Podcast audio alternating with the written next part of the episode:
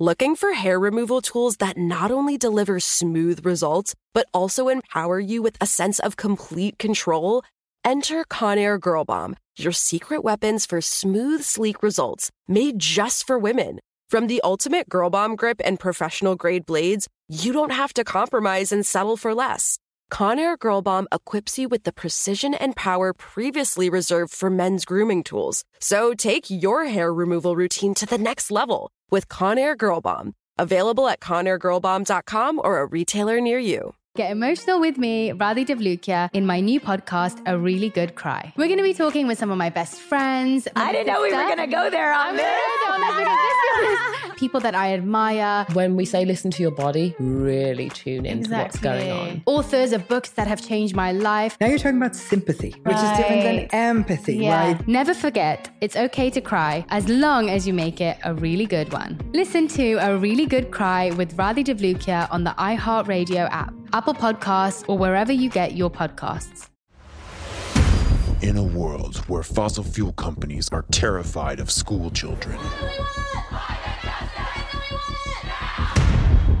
where world leaders are ignoring climate science, bing, bing, bong, bong, and nature is recreating doomsday movie plots.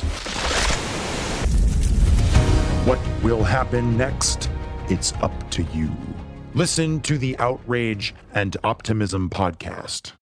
You can learn to be a writer by just writing, writing, writing. I think the more you write, the better you get. Hello.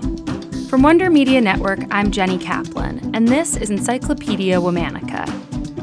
This month, we're talking about tastemakers, women who changed the culinary game.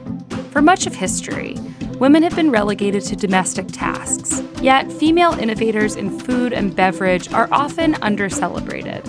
We're trying to change that.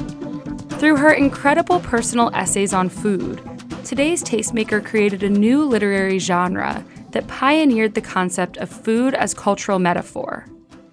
W.H. Auden once called her America's greatest writer. We're talking about MFK Fisher. It was then that I discovered how to eat little dried sections of tangerine. My pleasure in them is subtle and voluptuous and quite inexplicable. Mary Frances Kennedy was born on July 3, 1908, in Albion, Michigan, to Rex Kennedy, a local newspaper owner, and his wife Edith. Mary later wrote that she was born during a heat wave. She wrote, I leapt forth only a few minutes before midnight in a supreme effort from my mother whose husband had assured her that I would be named Independencia if I arrived on the 4th. The year before Mary entered kindergarten, her father bought a newspaper in Whittier, California. Whittier was a predominantly Quaker town outside of Los Angeles, making the Kennedys, who were Episcopalian, outsiders. During her childhood, Mary spent most of her time either in the kitchen with the family cook or reading and writing poetry. Upon graduation from high school, Mary spent time at Illinois College, Whittier College, Occidental College, and finally UCLA. There, she met a graduate student named Alfred Fisher. The two were married in 1929 and then moved to Dijon, France, where Alfred finished his doctoral work. While living in France, Mary studied art for three years and was photographed by famed artist Man Ray.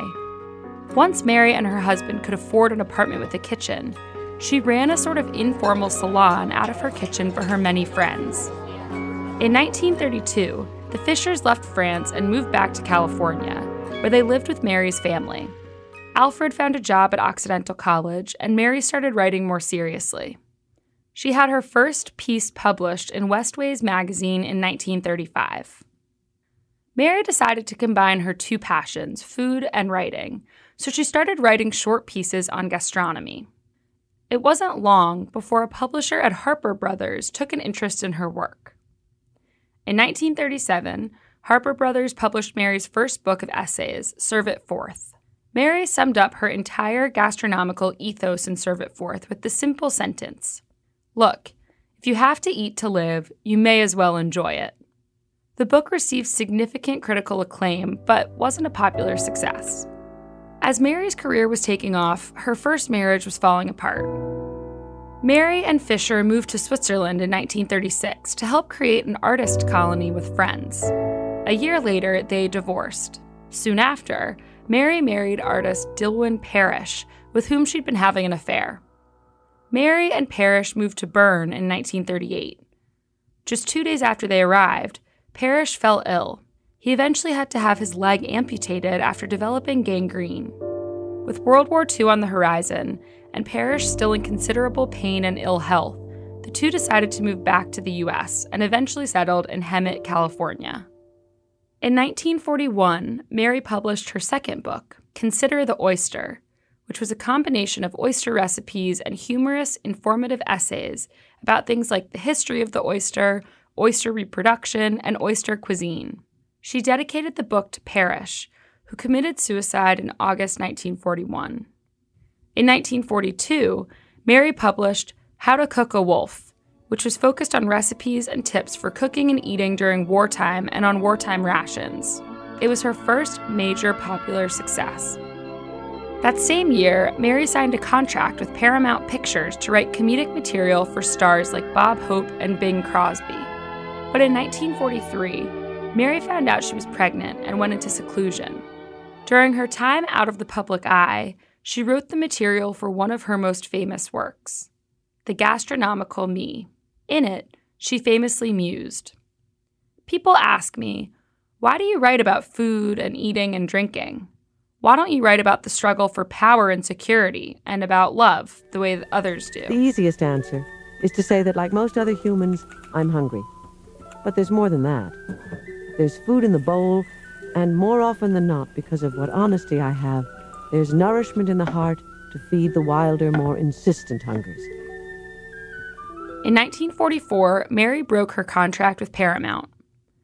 Then, while on a trip to New York, Mary met and married a publisher named Donald Freed, with whom she had a second daughter. Mary spent the next couple of years writing essays for major magazines like The New Yorker, Gourmet, Atlantic Monthly, Town and Country, and Vogue. She also published Here Let Us Feast in 1946. In 1948, Mary's mother passed away, so Mary moved back to California to take care of her father. Over the next several years, she published a number of additional books. After a divorce from her third husband and her father's death in 1953, Mary and her daughters moved to Provence for a number of years. They then ping ponged between California and Europe for over a decade. Mary wrote prolifically throughout. In 1971, Mary settled down in Glen Ellen, California, and lived there until 1992 when she died at age 83. Tune in tomorrow for the story of another tastemaker. We'll be talking about an Argentinian cook, baker, and media personality. Special thanks to Liz Kaplan, my favorite sister and co creator. Talk to you tomorrow.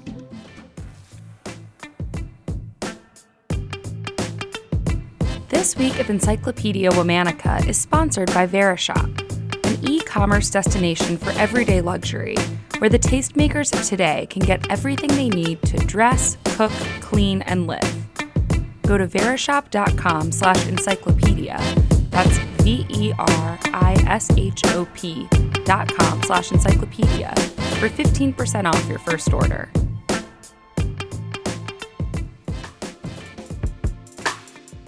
Before we go, I want to tell you about another show I think you'll like. It's called The TED Interview, and it's hosted by Chris Anderson, the head of TED. Listen now to hear deep dives with great minds. Season 3 is out now. I highly recommend checking out the episode with Stockton Mayor Michael Tubbs on why fixing violence in America means helping victims and perpetrators. Check out the TED interview wherever you listen.